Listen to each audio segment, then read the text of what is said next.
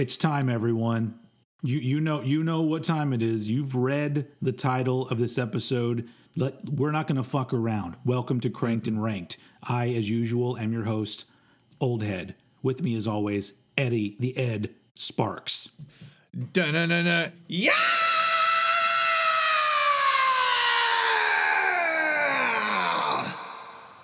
Nice. What's up? Perfect. Isn't that that's like the best yeah scream in any song ever recorded in the history of music? Like I know some people would be like, "What about Roger Daltrey?" I'm like, he may have been fir- he may have been first, but Bruce topped him many times over. Yeah. Um, But uh, yeah, hello everybody. It's Iron Maiden time. Um, we've there are bigger bands that you know we we space things out because you know we've done like Judas Priest and we did like Metallica and all these different things. And so the bigger ones, I, I feel like a lot of times we push them off because not only are they big undertakings, but at the same time, it's like, well, we don't want to blow that wad right away. So it's, Yeah. so welcome to year four where we finally get to Iron Maiden. and this will be a two-parter. Although previously, back in the day, we would have done three parts with this, I think. Yeah. But, but- we've we've we've upped our game. We've we've tightened the format and We've uh, become much more efficient, I believe, as well. yeah. And um, so it's almost like we can still have our little veers off in our tangents, but we keep things kind of tight. We are uh, I, I- we're getting better at it, ladies and gentlemen. Thank you for being here. And um, yeah, so so today because it's 17 albums total for Iron Maiden. Today is going to be the bottom eight. Next time will be the top Yes. nine. And Nine. um, yeah. And uh, so, yeah, we have a lot to talk about. So let we, we'll just jump right into it. And where we normally talk, what we normally talk about at the beginning of the episode is where the band came into our lives. Iron Maiden's a very weird one for me because I saw Iron Maiden videos on Headbangers Ball when I was young. Like you would see, uh, uh, you know, bring your daughter to the slaughter. And uh, what, what's the what's the can I play with madness? And of course, you'd see Run to the Hills and stuff like that. And I never. It's so weird because I was perfectly fine. I I was into like Aerosmith and Van Halen and all these other bands, but for some reason, Iron Maiden and Judas Priest seemed like old people music. Like I was, I was always just like, this is for like old people that like metal. Like it's just not for me. So it, so even though it was fine, I never cared about Iron Maiden until I got older, and it was only because you go to rock shows and Iron Maiden songs play all the time before bands start playing. Yeah. And I kept hearing songs and going like, this is a banger. So finally Yeah. one day I just sort of dove into Iron Maiden, but it was not a natural early thing for me. It was a, a little bit later in life in my 20s that I started to really get into Iron Maiden and then it just got more and more and more. Um, and so uh, so yeah, that's a different story for me. Um, wh- where was your first Iron Maiden exposure? Well, this is um, one of our uh, video game discoveries. 'cause, Uh, same song, two games. Oh, okay. that- Which was uh, it? Was it uh, was it Number of the Beast or was it Run to the Hills? Think Powerslave. Pa- Powerslave. Is it what is it the song Powerslave? Like what's what song off Powerslave is on video games? Two minutes to midnight. Oh shit! Yeah. and okay. it's it, it's in Guitar Hero Five, and it was like one of my favorites to play. And I saw Yeah. that it was metal. Yeah, I had no idea when I got Guitar Hero Five. Um, bearing in mind, this is still in like 2009, so I am young. Like Yeah. Just before we enter the year of 2010, when I became the metalhead I am now. Um, But so for few- con- for context, if you're new, he was ten at that point. Yeah, well, 11, but we're splitting hairs here. Okay, okay, Uh, fine. Yeah. but, y- you know, like I was saying, the song Two Minutes to Midnight just gripped me, and I was like, oh, this is ace. And then, like, a couple days later, I was playing Vice City, and I noticed the rock station, and I started listening to it to hear more stuff like this that I liked. Yeah. And lo and behold, Two Minutes to Midnight is on that game as well. So I was just like, this is amazing. If I want to play it, I'll load up Guitar Hero, and if I want to run people over to it, I'll play Grand Theft Auto. yeah, so yeah, yeah, that, that was a. Uh, it, that song is very much a time capsule because, for me because it's one of the first metal songs like I ever heard and was exposed to constantly. Yeah. And really, uh, Maiden in the beginning were more of a gateway band than Metallica ended up being. But like for that brief couple months in early 2010, I was just like, Iron Maiden are awesome. And Yeah. like alongside bands like Rammstein and System of a Down. I mean, that's a weird trifecta, but at, at the time I was like, do you know what? This stuff rules. Yeah, And then I just yeah. I kept buying more Guitar Hero games and listening to the rock stations and Grand Theft Auto games, and that just kind of shaped my uh, taste palette. And Yeah. uh, that's ev- eventually down the line, I realized that the Iron Maiden remasters, the CDs, had like parts of like Eddie's head. So if you got them all, they line up and complete Eddie's head. And you you know me, collector mindset. The moment Yeah. that sets in, I'm like, right, well, I got to have them all. so so that's Yeah. what kind of spurred me on to get them.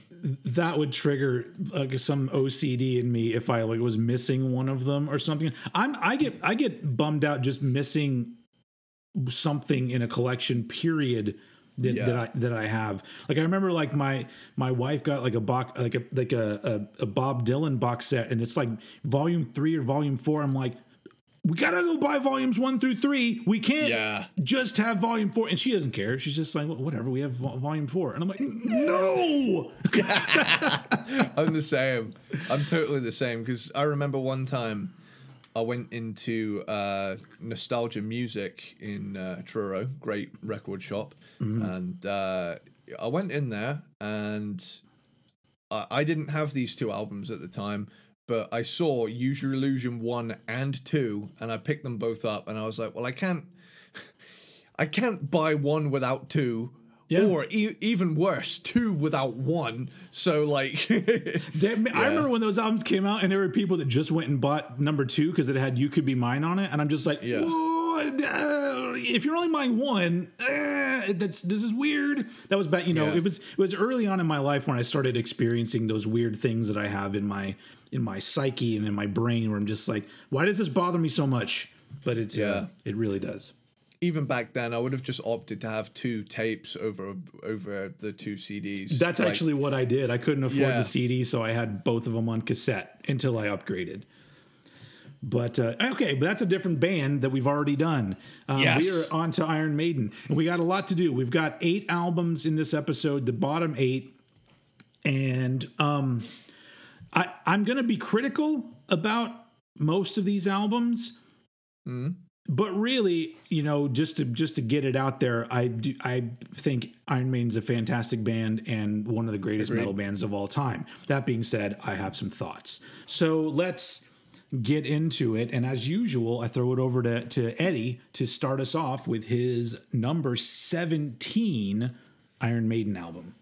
Okay, so my number 17 is uh, not a controversial pick. It is The X Factor from 1995. Okay.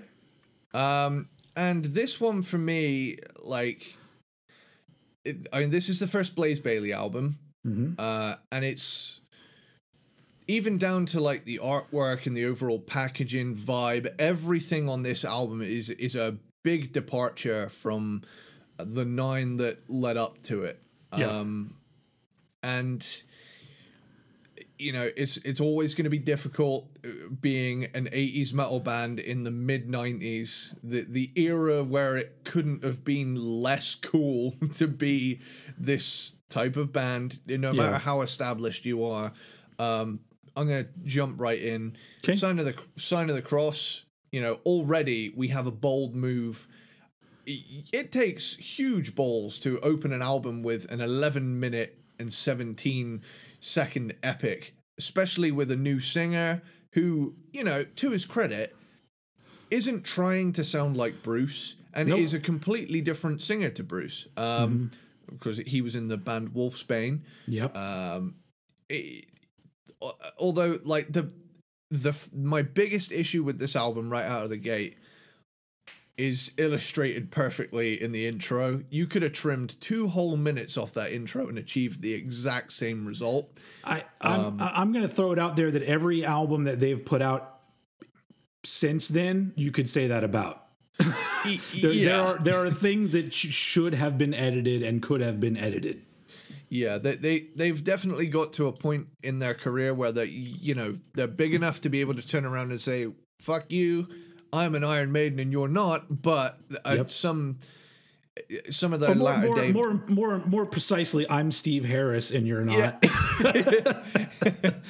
Yeah, it- for for me, like, there's a little bit of self editing that could help a lot of this latter day material. However, you know, the menacing thing in the middle of this song sounds really cool. It's like it's almost like boss fight music. Um, Lord of the Flies, immediately like on track two now. I'm thinking, Jesus Christ, the guitars in this mix sound wimpy compared to the uh, drums and the vocals. Like the guitars are the furthest back in the mix, and it's like, guys, you're a metal band, you know. uh, you know, it, it's almost like they're. It's almost like the guitarists are in the room next door while I'm in with the drummer and the singer, uh, you know, and the bass player. But yeah, you know. Man on the Edge, the solos are awesome in this one. Uh, Fortunes of War, th- this track's a bit meandering for me. You know, there's cool melodies, but it's got the length of a prog song without the scale of a prog song, if you Yeah. catch my drift. Even the tempo shift felt kind of sluggish. Is that thunder? Yep. Jesus Christ. We're, we're having we're having a little storm over here right now. We, we're, we're pissing off the metal gods with these uh, with the, this review. Um, uh, look for the truth. Um, whoa oh vocals n- never cease to get a little. You know, they make me think. Okay, you know, you could kind of argue it's a bit of a cop out, but that's built for the live show. you know, absolutely. They're, they're handing it off to the audience for some participation. Um, where where was I at? Uh, the aftermath. Um, cool, sort of. If ACDC was a new album sort of riff. Uh, Judgment of Heaven. Now here's a nice little change of pace, an actual upbeat track because for the most part, like this album is pretty much the max capacity you could have on a CD at the time.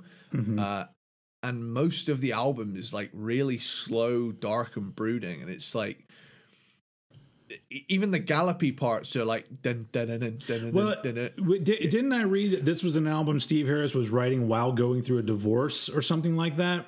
I totally understand the the the backstory and all that there, and I know mm-hmm. that you know he was going through a lot of shit, Yeah. but like you know I've heard Maiden do dark before, but kept it a lot more entertaining. I feel like this this album suffers from a mixture of of I don't want to say bad ideas so much as ideas that ended up not gelling.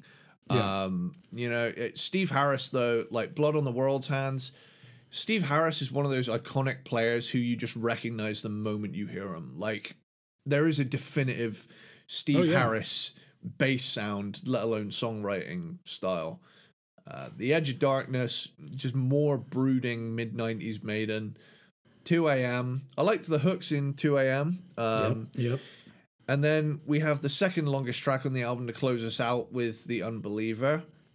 Honestly, there's moments on this album that jump out, but this album is way too long and drawn out with not a very great mix. And it, that sadly makes a lot of things that feel like they have potential a bit of a chore to listen to. And it just feels like too much of a commitment. And, you know, like I say, It, it hurts me to say it, but you know, th- this is not an album I can see myself revisiting anytime soon. You know, maybe if I, God forbid, ever go through a divorce, it might click. But All right. Well, there you go. That that is not my number 17 or really anywhere close to Wow, my okay. number 17. Um, so I gotta I gotta be honest here. It it, it so I, I did an Iron Maiden ranking like three years ago or or more uh, in my albums ranked series that I used to do on my YouTube channel before we before Cranked and Ranked. before I hijacked it, And um, yeah, and uh, I love it when people comment like, "Why don't you do rankings anymore?" And I'm like, "I do them every week, pretty much." yeah, um, but uh, I was I I would have considered myself a big Iron Maiden fan at that point. Flash forward to now, um, I have gotten I got to the point with their latest album where I'm now kind of I've jumped off of the train. So my number 17 is Senjutsu from okay, 2021 because it had to go here because this was the album that I heard it, listened to it several times because I did a review on Old Bollocks with Howard H. Smith, and just I think it was on the third time going through, I just went, I just don't care anymore. I don't care. Um, because Senjutsu has so many things not good about it. It's it, it it was it was overwhelming to me because the band are still a great band. Every member s- still great. Um, I people uh, would, would probably have remarks about uh, Janick or whatever his name is. Is that how you pronounce it? Janick Gers. Yannick. Yannick. Yannick, yeah. Because I because I, I have seen um, isolated tracks of him playing on stage and it's pretty bad. Really? He mostly just bounces around and kind of plays the songs. It's just the hype Sorry. man. I had to take a had to take well he's unnecessary. He's like a fucking third guitar player now. Um anyway, so that's uh so I had to take a, a coffee drink. So first off, like like I'm gonna say about pretty much every album in this episode, this album is way too fucking long for what it presents to you. And overall, it's just Maiden doing the same kind of shit that they've been doing for 20 years now. And the things that are different are just minutely different and usually in on this particular album different in a way that is completely uninteresting and it doesn't do anything for me. On top of that, this is the most baffling part of this album.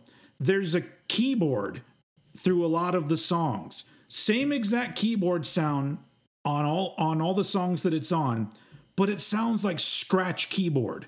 Like the album was just playing and somebody was playing keys to it because they intended to actually put real keyboards on later on.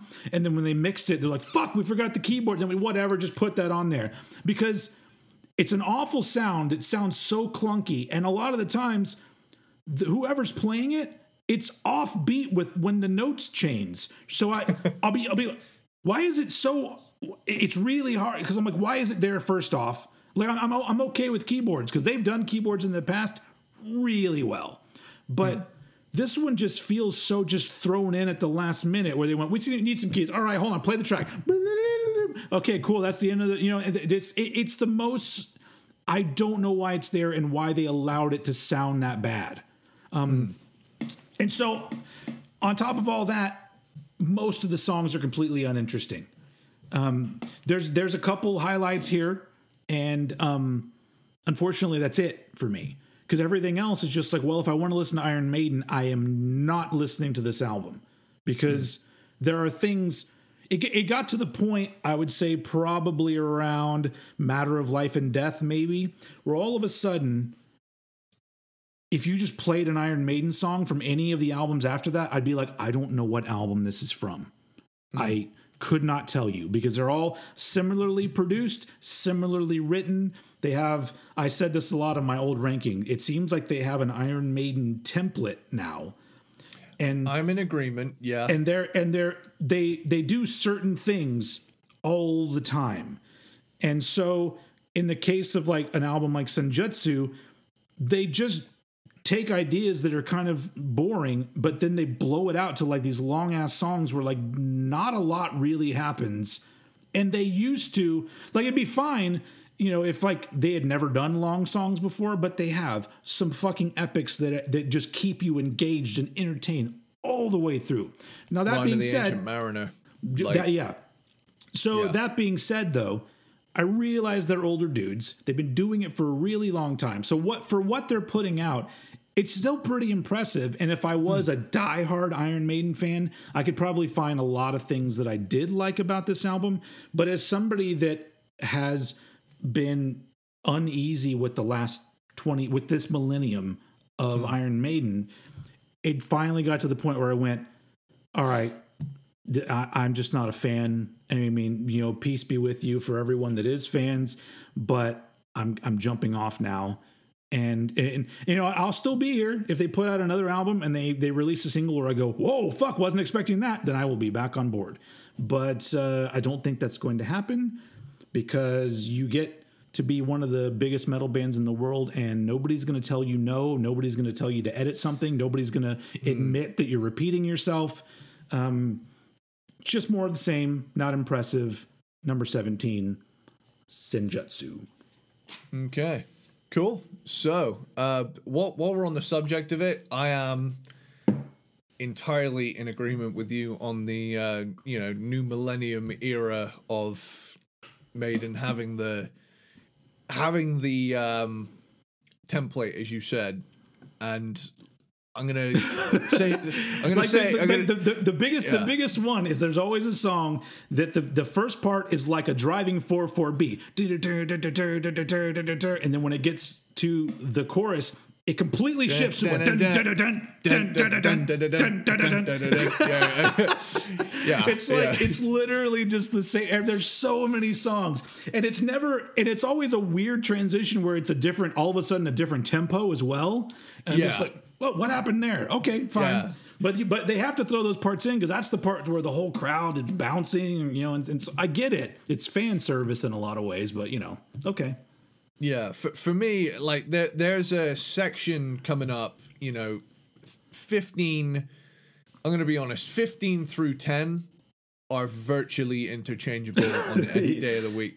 Like I, I I pretty much went off gut instinct alone when ranking these because like I was I was li- I was listening to like the, I I listened through to all of the bottom half of my ranking and I thought it's all very impressive, but on the flip side, I, the whole time I'm thinking, man, I could be listening to Piece of Mind right now.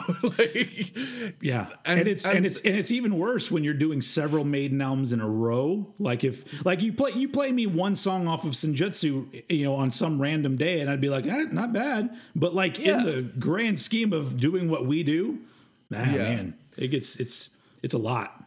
it's it's like it Maiden are they're almost like a victim of their own like early success that they put out such a string of classics that like the top five is always going to be well top fucking nine ten or however many you want to extend it to. Yeah, this latter period is just like as far as metal goes it's good. Yeah, but for, for Maiden, they've kind of they have kind of repeated themselves quite a lot. Um, Still, still love you though. uh, so my number, uh, my number sixteen is Virtual Eleven. okay. Well, th- th- this is our first matchup. Virtual Eleven is also my number sixteen. Okay, cool. Um, so it's the last Blaze Bayley album, and I feel bad having put both his albums at the bottom because he's not a bad singer. I just think he, you know, again, he's a victim of where the band were at at the time.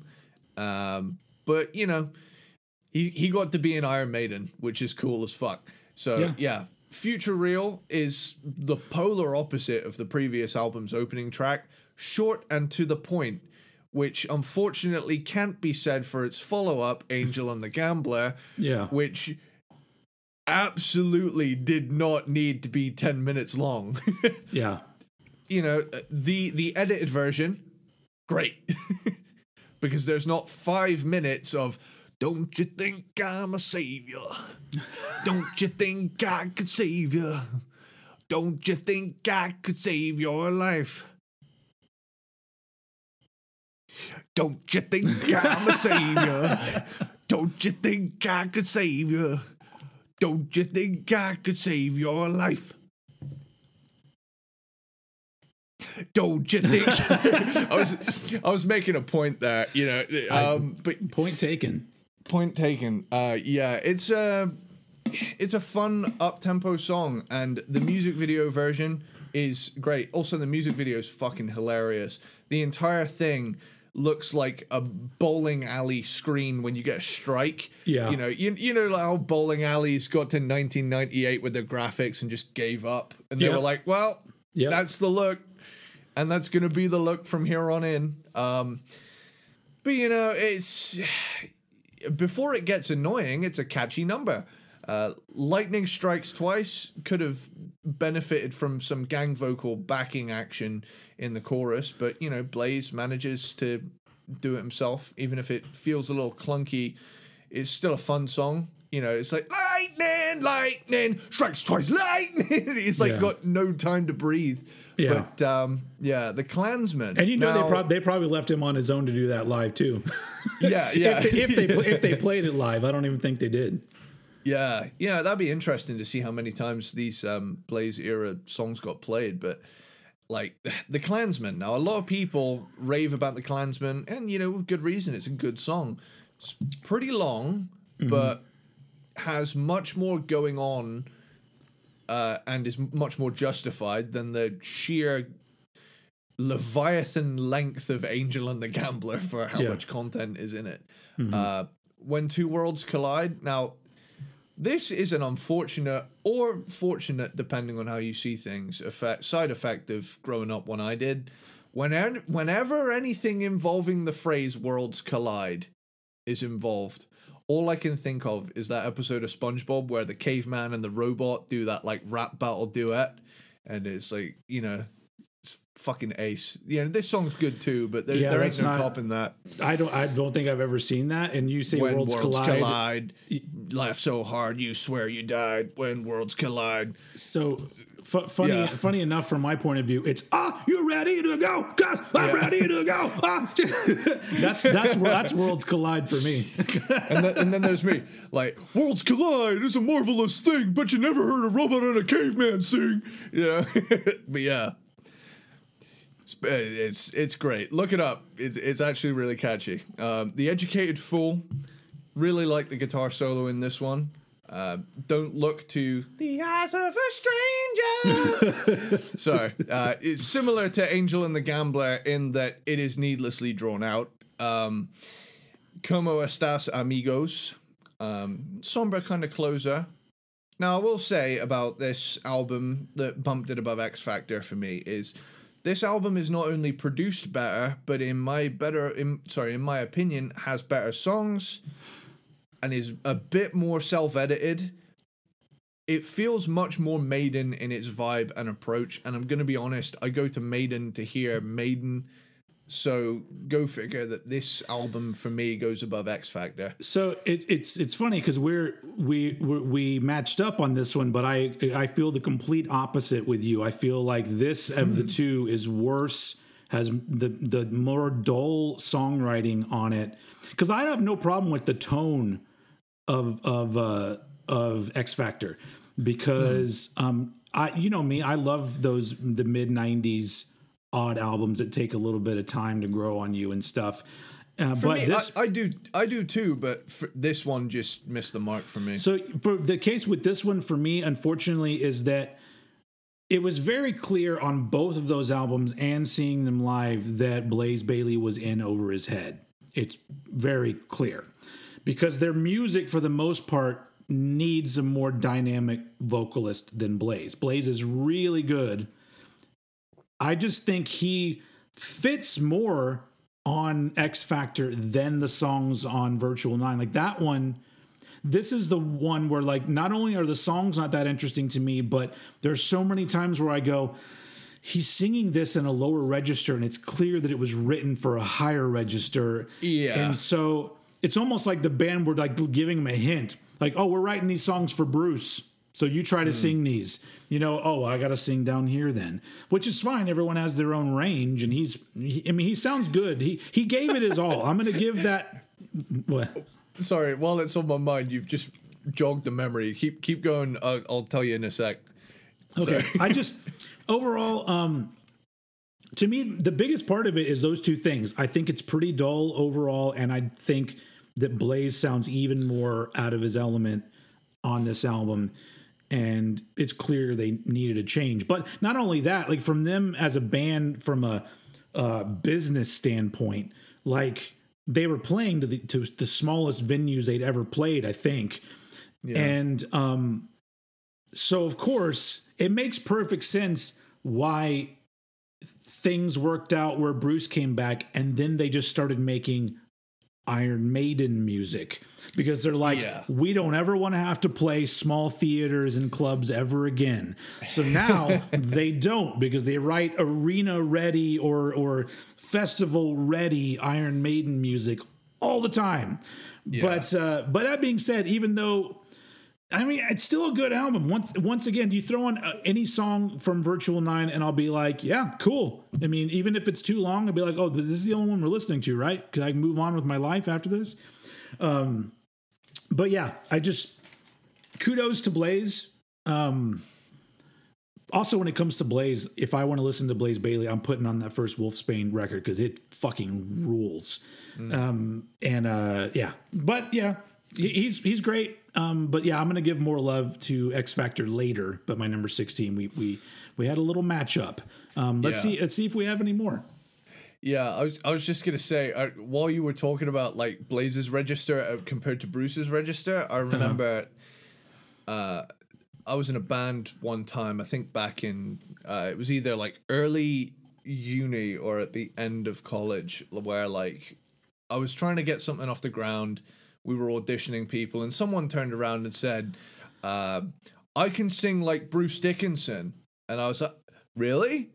and they said, "Well, I can sing like Bruce Dickinson, but an octave lower." So I said, "So you can't sing like Bruce Dickinson?"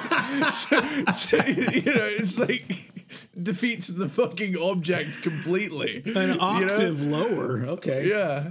So yeah, oh, just it's stuff like that that just makes me laugh, man. It's a complete lack of self awareness.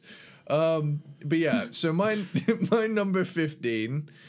Um, now this, you know, in some circles could be considered sacrilege, but knowing the kind of, you know, with the with the insight that we have now, and the span of albums we have, my number 15 is Brave New World. Oh man, they're gonna they're gonna fucking come after you. I know. and They I, did. I they, think they they did that Yeah. to be. That album's actually higher now than it was back when I did my other ranking. But man, that was the most hate that I got was for, Yeah. for putting that album low. and he, here's my thing. Like I say, this you know, 15 through 10 could change any day of the week, but my gut was telling me Brave New World to me was them, you know, obviously a step up again, but they're finding their feet again. I'm I think my biggest obstacle for this album is the very clearly Y2K production quality on it. Like Yeah, a little bit of that. Yeah. yeah, so like that for me, you know, I don't know what it is. It, uh, let's just dive in. So Brucey's comeback album and the first of the three guitarist era. Um, now I'm going to say this outright: "The Wicker Man" is a fantastic song, statement of intent, a return to form, and you know, is that double kick in the chorus? Or just you know, knowing Nicko, it's probably just killer single foot action. But damn, Yeah, he, he plays shit with like like sometimes that you it sounds double and he's doing it with one Yeah. foot. Yeah. It's like dude's doing like John Bonham style like footwork, but just keeping it going, you know? Um now Ghost of the Navigator, like I say, not a massive fan of the compressed year 2000 production style. Cool song Yeah. though. Uh, and another double kick passage is a welcome addition to the Maiden arsenal. Now, at the time, I thought this is cool. This is them adding something in, you know, because they'd never really done the double kick thing before. Yeah. Um, Brave New World is a cool title track. Blood Brothers is great. I remember seeing this live at Download last year, and it really hit different with the speech Bruce gave before he. it might in. be my favorite song on the album. I really do like that one. Yeah, yeah. Like it's it's um if you ever look at uh the download 2022 performance of it, it's great. Bruce does his, you know, crowd work and he goes, "Right. the last 3 years of our lives have been fucking shit." you know, and he's and he's just like, "So tonight we're blood brothers," you know, something along those lines. Yeah, I kind of butchered it, but it's the way you know seeing that definitely give me a different you know view of the song and now it, it kind of sticks in my head with a cool memory Yeah. um the mercenary cool melodic riffs dream of mirrors is a ballady track the fallen angel if I had a quid for every song called Fallen Angel by an 80s metal band, dude. uh, the Nomad is a lengthy one. Uh, Out of the Silent Planet, uh, not to be confused with, With King's King's, X. X. Yeah. But uh, there's a kind of funky bit in this one, and I, I enjoyed it a lot. Uh, and to close out, we have the thin line between love and hate, the chemical, physical, and biological nature of love, an exploration of the meaning of meaning. Part, Part one. one. Dude, I'm so glad that we did that Bill and Ted episode before we did this because that Yeah. was perfect. yep. Yep. Uh, but yeah, like I say, right, we've entered the realm of, for me, good, but I'm definitely prioritizing the '80s stuff. Yeah. you know, I'm not. I'm not gonna lie. You know, Yeah. The, there'll be a few at this point for me there'll be a few albums that I'll, I'll go pretty quickly through because my thoughts on them are pretty much the same because a lot of them are pretty much the same. Uh, my number 15 is A Matter of Life and Death from 2006 and really at this point it's just more of the same, more interchangeable songs, more of them sticking to whatever songwriting template. I mean, I'm assuming that that I, I would like to be in on a, a songwriting session because I don't know if like do they have tick boxes? And they go did we do this yet on the album? Okay no we need to do that. Next song has that. Um I, I just don't know but how, I don't know how you write things that are so similar to things that you've already written riff blur, big time. like Song you've blur. mentioned. Fucking song blur. Song song blur. Um, yeah. but but uh, so just like with a lot of their 2000s albums matter of life and death has some good songs but it has many just okay songs and it's not a go-to album it's really just one of those sort of oh I, oh they did this album too i forgot it's that kind of thing it's yeah. but but you know i think each one of these albums for younger people especially if this is the album that you came in on it's probably a really special album because I, I, hmm. I, I deal with that all the time with people when I talk about Anthrax and they want to shit on State of Euphoria and I'm like, what the fuck are you hearing? This is the album that brought me into the band. It's fucking incredible. So I, Yeah. you know, maybe somebody came in on a matter of life and death and they're like, it's a very important album to you, and that I think that's the only thing that can save it. is it uh, having personal things for you? Because other otherwise, it's just another uh, 2000s Iron Maiden album. So Yeah. uh, moving on to number 14. Well, I can jump straight off of that because my number 14 is a matter of life and death. Um, now, this album for me um, is among the first metal CDs I bought, but I think I bought this one and Powerslave. And I listened to this maybe like one or two times and listened to Powerslave about 30 within a month. In the, in the world of Iron Maiden, that's like night and day. Yeah. it's like Yeah. Powerslave is like one of the best. yeah yeah it's it's like i say different world great opening track but you know i'm immediately struck with the production and to me i don't know what what it is with this album this album somehow feels too bright and muddy at the same time in the production, and I I don't quite know how to describe it. Is it like I I think if I remember right, Matter of Life and Death is the one that they chose to not master. right? It's like not Yeah. mastered. It's just a rough. It's just a mix, and then they put it out. Right. And uh, that kind of puts into perspective why you master an album because Yeah, whose idea was that? Yeah, it's Yeah. like it's almost like they, for, they forgot to master it, and then they were like, "Oh yeah, we meant to do that. We meant to that- do that." and like you know I I understand the odd like you know creative choice you know we liked it the way it sounded cool but he,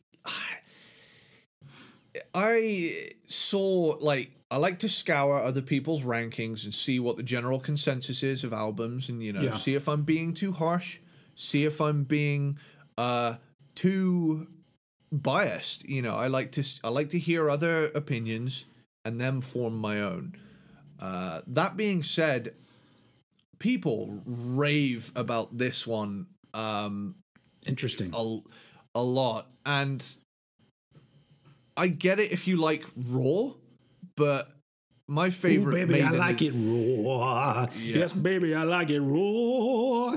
Shimmy, shimmy, y'all, shimmy, yeah, shimmy, yeah. Give me the mic so I can take. I'm sorry, this is Iron Maiden. Yeah. we just Somebody- lost 20% already, of the listeners Yeah, somebody's already Yeah. typing. I didn't come here for this shit. okay, I apologize. I come here for metal Oh, but yeah, y- y- you know, these colors don't run is a good one-two punch. Brighter than a thousand suns, though. Like the lengthy track could have been shortened to make it a bit more punchy, and that can be said for pretty much the rest of this album here on in.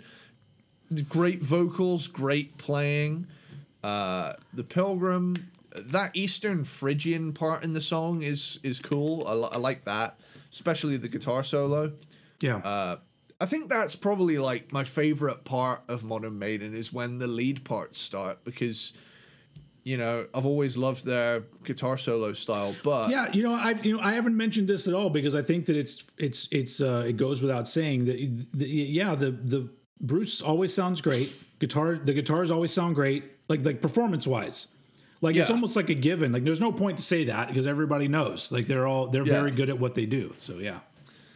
Yeah, like you know, it, at no point have I ever felt like they were you know phoning it in performance wise. Yeah. Um, but you know, Out of the Shadows is a more uh, oh sorry, The Longest Day. Love that proggy riffage before the chorus. Uh, Out of the Shadows is a more somber ballad style track. Uh, Reincarnation of Benjamin Breeg, first single from the album, cool song, love the riffs. Uh, For the Greater Good of God is more modern Maiden. Lord of Light, cool stuff. Legacy is good closer. Legacy is good closer. Um, my my hot take though is there's plenty of great stuff with modern Maiden, but it could definitely benefit from s- some self editing. I don't think they've put an album out since the 90s that was less than an hour long. Yeah. And I feel like I feel like they're shooting themselves in the foot with that. Like I didn't Steve Harris say something along the lines of he's bored of writing short songs, so he just goes like full prog with them every time. And I, it's I- like I would believe that if there was actually progginess to most of them, but most of the time it's just repeating parts over and over. Long doesn't mean prog. it just means long. Yeah, and it's you know, I this is one of those things where I had to like look at myself and say, "Am I the crazy one? Am I the crazy one for you know not putting Matter of Life and Death in the top five?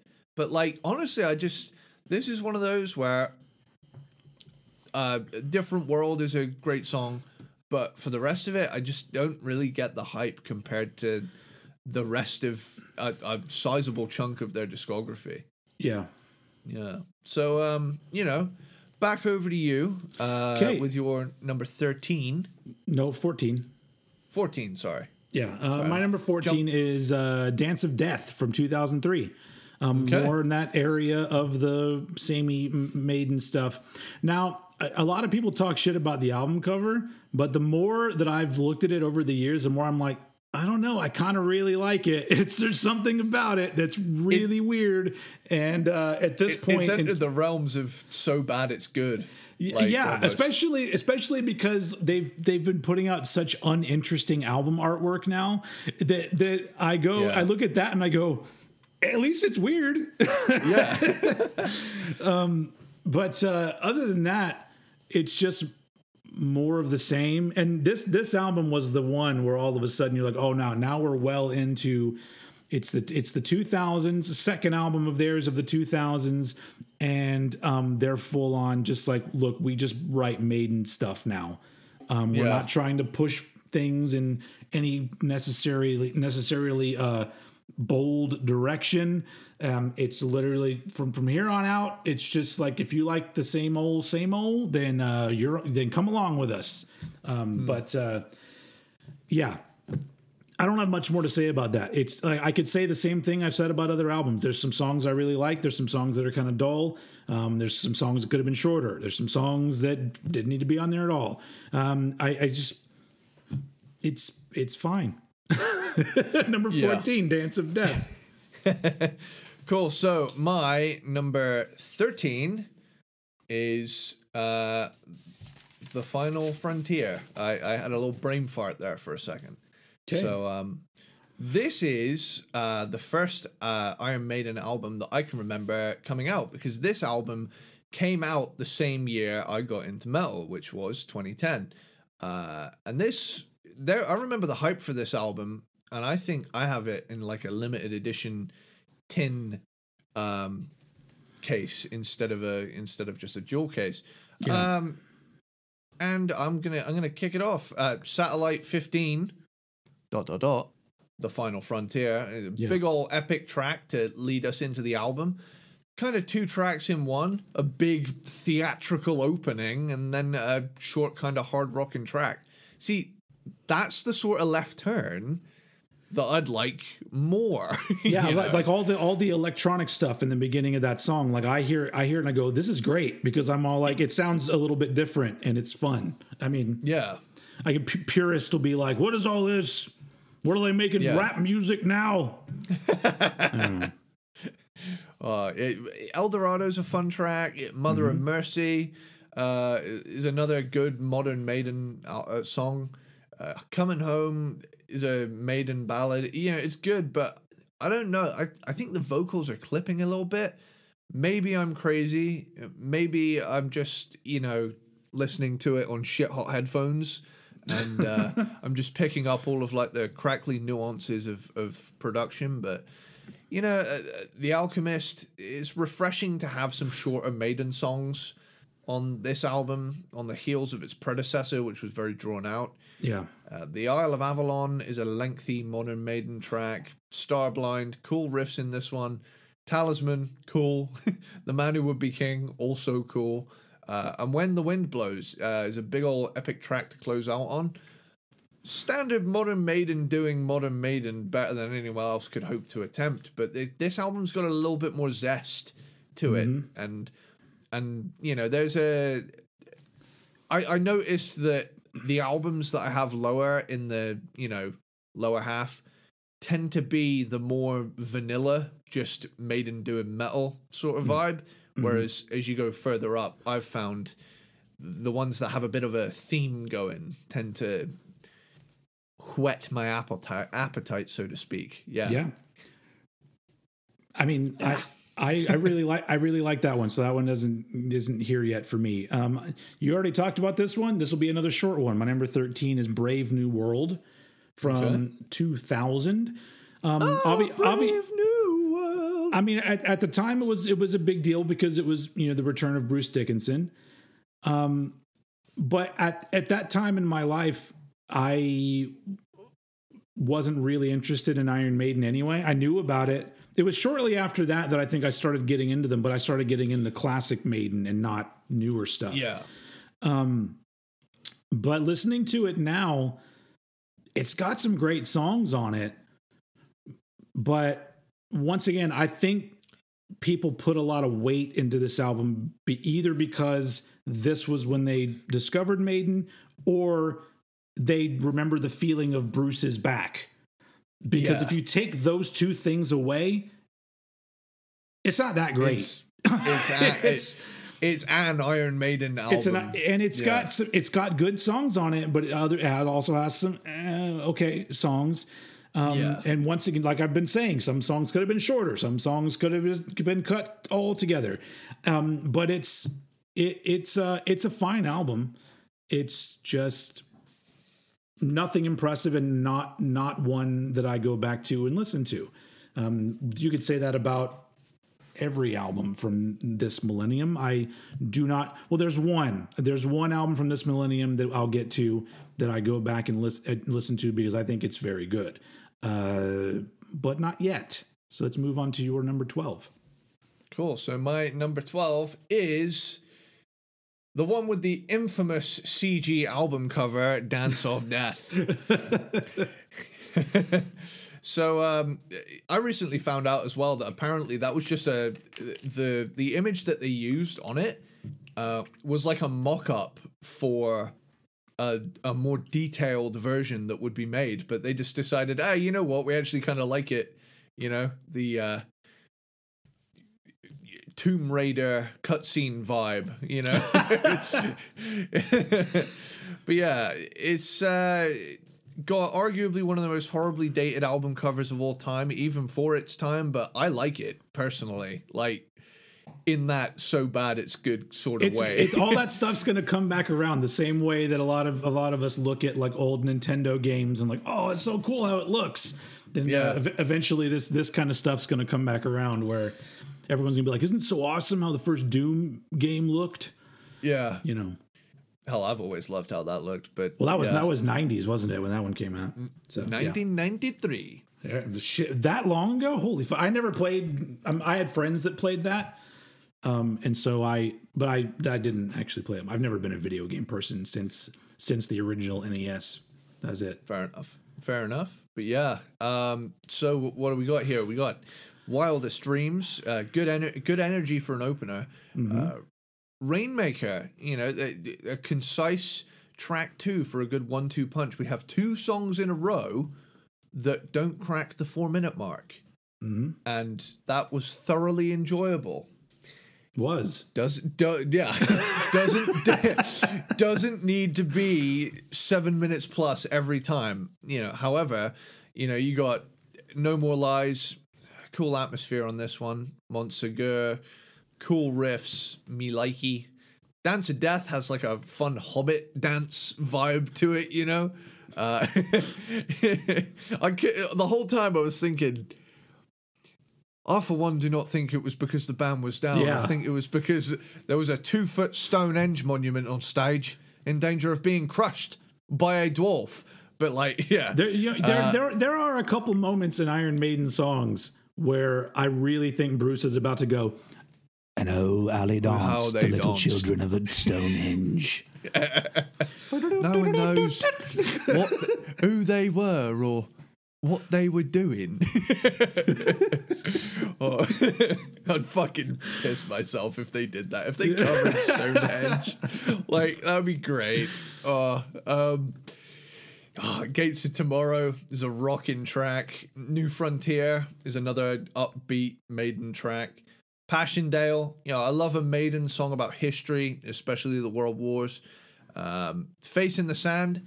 Now, as I'd mentioned earlier, that there's a few moments in Iron Maiden, there's very few moments in Iron Maiden's catalog where the explicit use of an actual double pedal occurs. But it is actually all over this song. That's that's um, Nicko using two pedals. Okay. Um, I, I looked into it because I was like, nah, it's got too much of a consistent helicopter vibe to be one foot. Mhm. Um, but yeah, Age of Innocence. I love the chorus in this song. Very uplifting musically, if even if the lyrics are a little more darker in subject matter. Uh, and Jour- Journeyman, softer song to close out on. To be honest, I really enjoyed this one. There's a lot of variety on this, and I think that's something that other latter day Maiden albums lack sometimes. So this Yeah. one definitely it had a lot of different um types of songs, and that's what really pushed this one up for me. Uh even even if I I, I th- I think the reason that nobody talks about Dance of Death is the album cover. I think nobody ever talks fairly about the music within. They just see the PS1 graphics on it and think, ew. But uh, yeah, I really like uh, Dance of Death. So Yeah.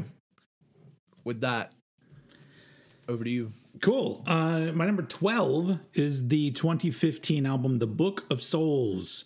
Nice. And I, uh, I, I, I enjoy a lot about this album, and I did when it came out. There's a part of me now that I'm like, should that have been the last Maiden album? Because I feel like it would have been a nice way to go out. But you know, you know, if Maiden fans don't want them to stop making music, but I just think that um, it's very well put together, and they made a very smart decision by calling it a double album, even though it's not much longer than the other albums they had already been putting out.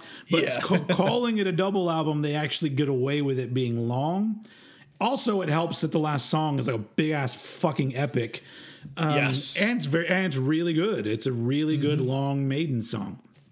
So, um, but yeah, I think that uh, it's not their strongest of the twenty thousands, the two thousands, um, in my opinion. What do you what do you call that when you're referring to two thousand all the way to now? It's not the two thousands. It's the I, I call it 21st Century Maiden. the tw- 20 like- there you go the 21st century maiden it's a good one it's a I, I it has a good energy to a lot of it there are some songs i think it could have been one album. It doesn't have to be a double album but um nothing is like super bad you know it's, and some of it is some of it's templatey at times but um there's something about it that i do really enjoy and it's I, I think it's probably just a vibe maybe going throughout the album but um but yeah it's good. It's you know still to me you know doesn't crack the top 10 for sure but uh it's it's a pretty good album and that's uh my number 12 the book of souls Cool. So uh, I'm gonna talk about an album that uh, you weren't really a big fan of, but I ended up quite liking. Uh, my number eleven is Senjutsu, okay and uh, you know, I, I can I can make a case for it. Um, so this is the most recent Maiden record. Um, and like I said, I like my uh, modern Maiden to have a little bit of z- little bit of zest to it. Some uh, some uh, you, you choose my words carefully here. Some ethnic flair.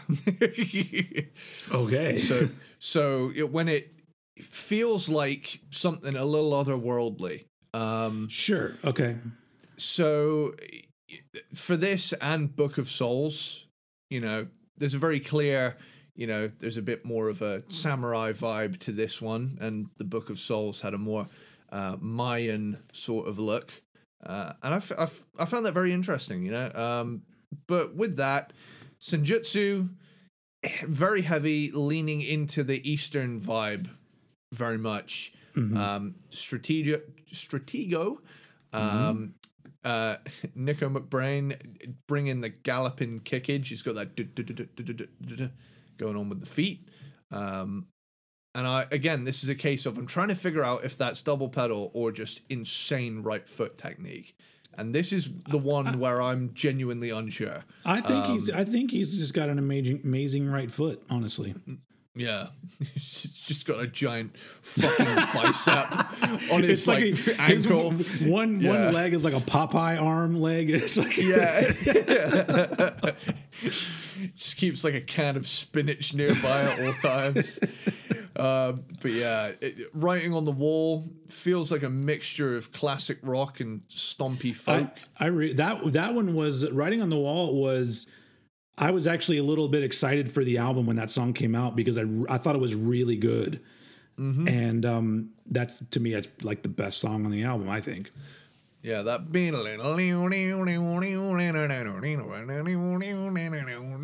yeah, Yeah. really cool. Uh, Lost in a Lost World. Now I know you weren't a big fan of the uh, synth choice on this album, but like Not at all.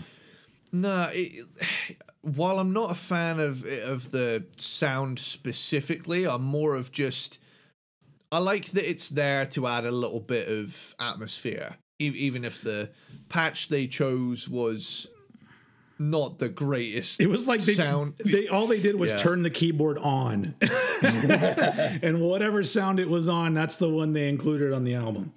Yeah. Um, but yeah, where was I? Days of Future Past. I like it. Short and Modern Maiden track. Just rein it in a couple minutes, guys. you know, you know, um, you know, the time machine. You know, if there's one thing that can be said since the Bruce reunion, they have continued to lean further and further into some progressive parts. You know, they still do the maiden repeat some sections thing, but there there are different sections across all this. Uh, Darkest Hour is kind of power palady power ballady. There Yeah. we go, palady. We got a new word. Death of the Celts. Uh, you know, here we close out with a trio of epics. Then we have the Parchment. I like the dark riffage in this. Hell on Earth is a big epic track to close out on. Um, so yeah, uh, you know how we were talking about self-editing. Yeah. Um, oh yeah. Yeah, the, the last three songs to come come to over half an hour. Um, you know, it's good stuff. I I like when Modern Maiden has a little more zest to it, like I say. Mhm. Um, but still, you could shave 40 minutes off this album and achieve arguably a better result yeah. because there are several moments on here that I thought this is really cool. Um, but as a result of having seven other minutes attached to it, you know, it feels like more of a well, it is more of a commitment to hear, you know? You're like, do I press skip? Do I press skip? I mean, mm, with the, I, when I when I first listened to this album, I thought it was over like five or six times. I was like, "Oh, clearly this is the end of the album," and I was like, well, "Oh, there's another, there's another two songs." it was like it was. It And they're was, both 15 minutes long. yeah, it was. It was rough. It was very rough. Yeah. Now, I'm not against long songs. I am No. I'm a Dream Theater fan, you know. I'll throw that out there. Which so I am no stranger to the average song length being 10 minutes. But the difference is in a Dream Theater song, you'll have like a soft part that verges on um classical. You'll have like a full full blown rush worship section, a thrash section, and then something completely different and uplifting. But when Maiden goes long, Maiden have a set amount of things and they do them several times. Yeah. And and I think that's what works to its detriment later down the line, I think. Yeah, yeah, but I, I do, I do feel like it for the people who are like diehard, like Iron Maiden's their favorite band of all time. I do think a lot of those fans they just like the time. Like I want to be in an Iron Maiden album for longer, and I don't fault them hmm. for that. So that's why in some of those cases I go, I'm not the target audience for this because it's not interesting enough for me. But if, if it was Metallica, you know, if they, if they did a whole album of Inamoratas over and over again, I would be like, "This is awesome! I love all the time I get to spend with them."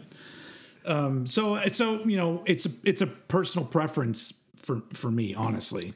But Yeah. um, but yeah, that that album really was me kind of being like, I'm not really excited about Iron Maiden anymore. So And to be honest, like it, for me, it's been more of a binge. With you, Iron Maiden's been there your whole life, so well, you, well d- I- tw- twenty years or so that I've been really listening to them. Yeah, yeah. But it's yeah for for me, Latter Day Maiden is peaks and valleys. yeah. So, um, over over to you for Cool. uh, yeah, eleven. Number there- 11. That's, that's it. My where we favorite, my favorite uh, uh, 21st century Iron Maiden album, number 11, The Final Frontier from 2010. I- really like, like this from this point on, I really like all 11 of these albums. Um, it's uh there's su- there's such a good energy to this album that is undeniable. Every time I play it, I'm like, God, it's just infectious. It just that it feels like they're very excited about this music, and I don't know. I I remember reading something that when the album first came out, there was like talk that it was their last, that this was actually Final Frontier. This was the last Maiden Yeah. album. And maybe that maybe they thought they might make it the last two, and maybe there was this this feeling of we got to go out big uh, you know, on top with something energetic and and that sounds meaningful. And to me, yeah, it's the it's the best representation of Iron Maiden that's come out in this millennium. And a lot of great songs, a lot of really memorable songs, a lot of great guitar work on this album. Um, I mean, production's not amazing, but I, I it doesn't it's the, it's nothing that takes me out of it. Um, but overall, like I just think it's a very very strong album, and yeah, it's it's the it's literally the only one from the 21st century that I find myself returning to listen to, you know, multiple times. So Wow. um, it ends up at my number 11, um, which means that no album from this century is in my top 10. Um, well, I guess for yours too, right? Because you're no, no, you have one. Nope, you're nope. We're getting to your number ten, and you have uh I know what you haven't talked about, so we do have you do have one in your top ten. I, I do. Let's do it. And my number 10 Iron Maiden album is The Book of Souls. nice. And I, I'm going to tell you the uh, little trend I picked up on. Um, Okay. right, you notice how around uh, Virtual 11, they got rid of the uh, pointy bits on the uh, letters. Oh, they did. Like if yeah, if if you have a look at any Maiden album released between 98, let, let me have a look here. I'm just gonna just gonna proofread it. Like even now, they, they they've gone back to the non-pointy. No, no, no. They've they've in recent times. Oh, Tell you tell you what.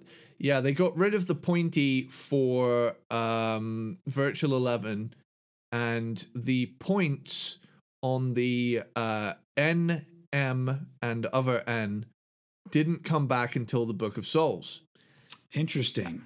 and something you know made, made me realize something all of the ones barring the x factor that don't have pointy letters ended up being the bottom portion of my list That's what it, it was. Some sort of subliminal thing that got into your brain. You're like, what is it about it? Oh, there's no points. God damn yeah it. yeah i remember someone once bringing up something similar to where if like it's like you can tell how good a megadeth album is by what color the logo is. And it's like their thrash era is gold their 90s era is silver and then like risk was i can't even remem- remember but you know, I, d- I don't agree because my There's no- favorite era is is, there even a Meg- I don't think there's a Megadeth logo on the cover of Risk. I think it just says Risk. yeah? I might be i can't remember. Anyway, that's for another episode that we already did. yeah. Yes. Go listen to that if you like megadeth but um Go listen to Risk Yeah. if you like good albums, but the original version, not the, not Yes. the fucked up version. Fuck that. not the neutered version, the the remixed and remastered after five years of existence for no good reason. yeah. Um, yeah. So yeah, number ten, Book of Souls. So uh, this one came out when I was in college, uh, and honestly, it was it's an album that kind of eluded me. I was I was in a different place when this came out. I was a bit more I was more into grunge and I was more into glam. I wasn't really into the middle of the road just heavy metal thing at the time. Yeah. You you you either wore flannel or hairspray or I didn't really care. Like Yeah. Yeah. it was one of two extremes. So this one came out when I was in college like I said.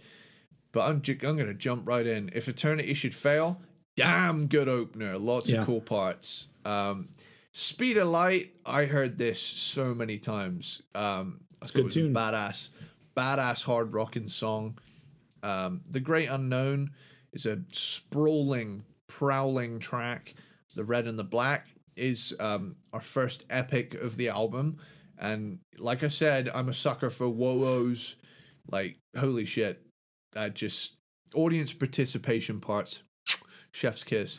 when the They, river they, runs they, deep. they had to start throwing those in because they realized that the crowd would just start woeing to uh, guitar riffs. yeah, yeah. and they're like, "Oh, we, may, we should put some actual, actual, actual, Axl Rose. We should put some actual. Why can't I talk? Someone We get some WD forty. We need to grease them up. Some actual woes. That's a really tough sentence to say. We should put some actual woes in our songs. Holy crap! I'm glad we're almost done. It's all good. We're, we're, we're almost there. We can do it. Uh, but yeah, um, right. Where where was I? Uh. Where when the river runs deep, just up tempo gear shifting riffage.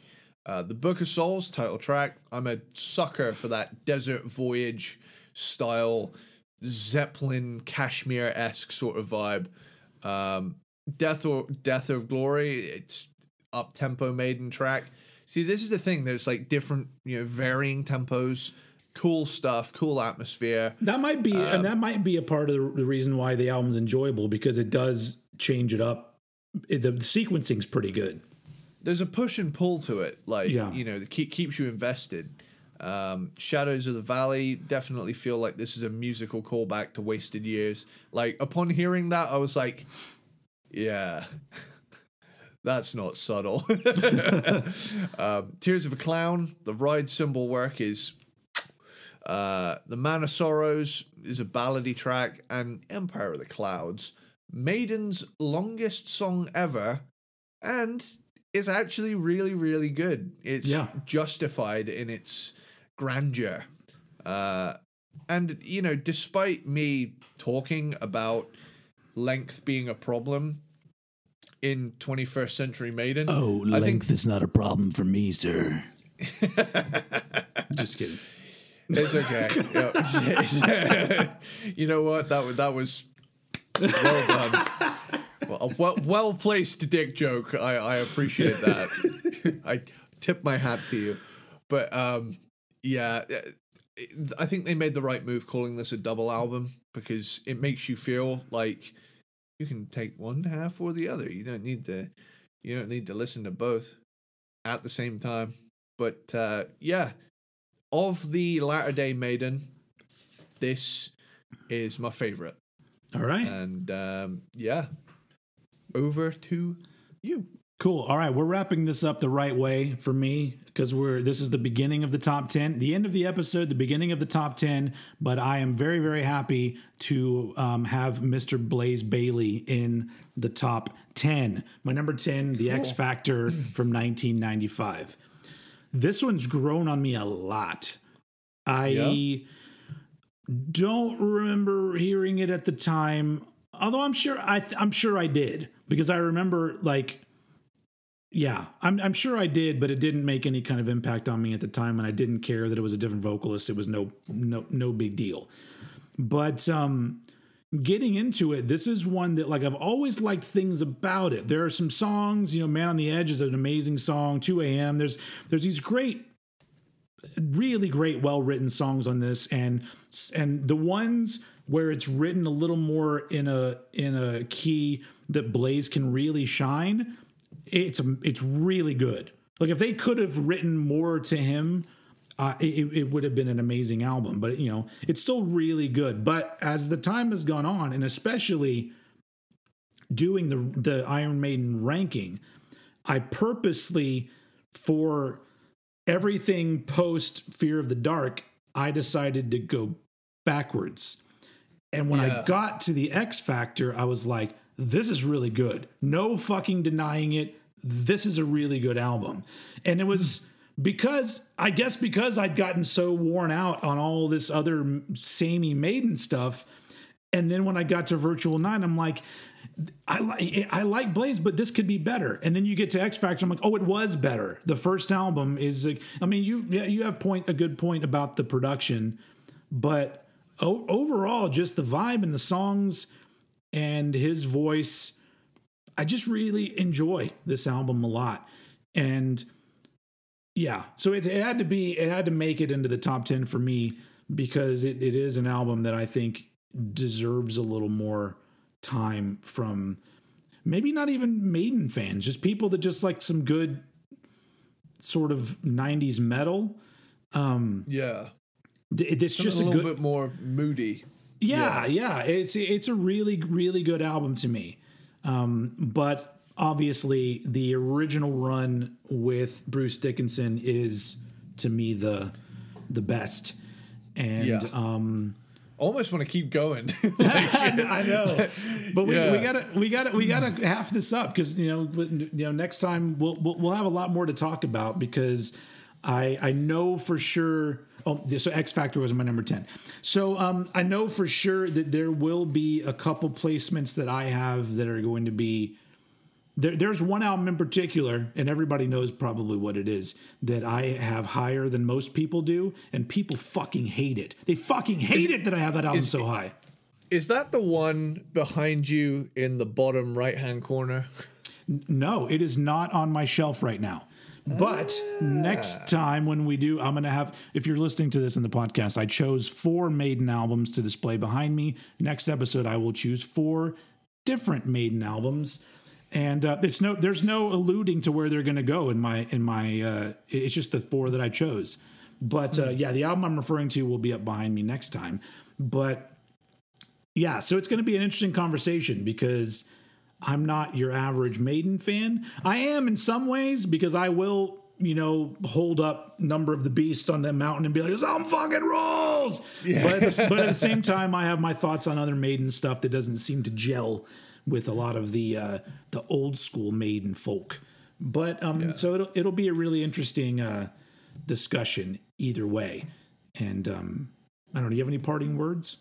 I was just gonna say, like, now that we've got to the midway point, I'm now I've gone from like I've gone from looking at a stack of albums and thinking, oh man, I gotta get through all this to I actively want to binge listen Yeah. each of these back to back. Yeah. Um see see that's that's how it's kind of split in two for me. Um you know, I I read through some lists and that stuff, you know, and not to give anything away, but I saw the likes of um Fear of the Dark in the like, the bottom bottom three spots, and I was like, I was thinking, man, you're fucking crazy. You're Yeah. fucking crazy. That's get, get, that, that- get out of here. That's ridiculous. But Yeah. whatever. I mean, that was honestly. I remember when we'll we'll if, I- we'll, we'll talk about the album next time.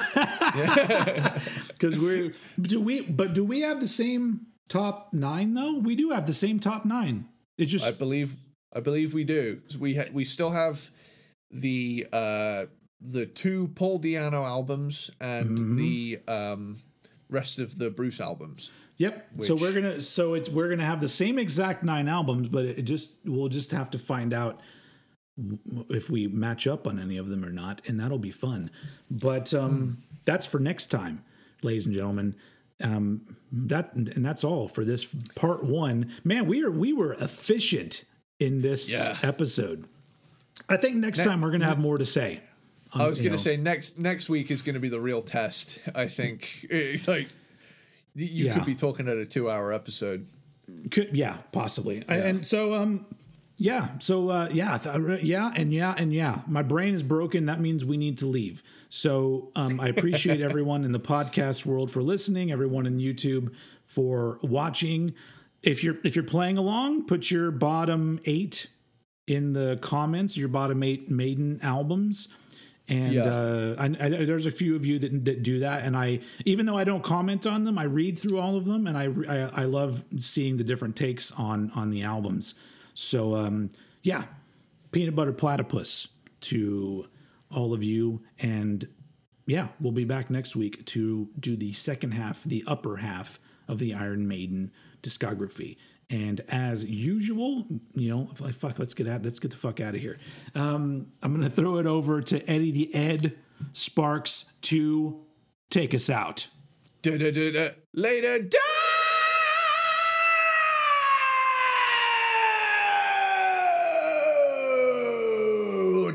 Da- Da-na-na-na.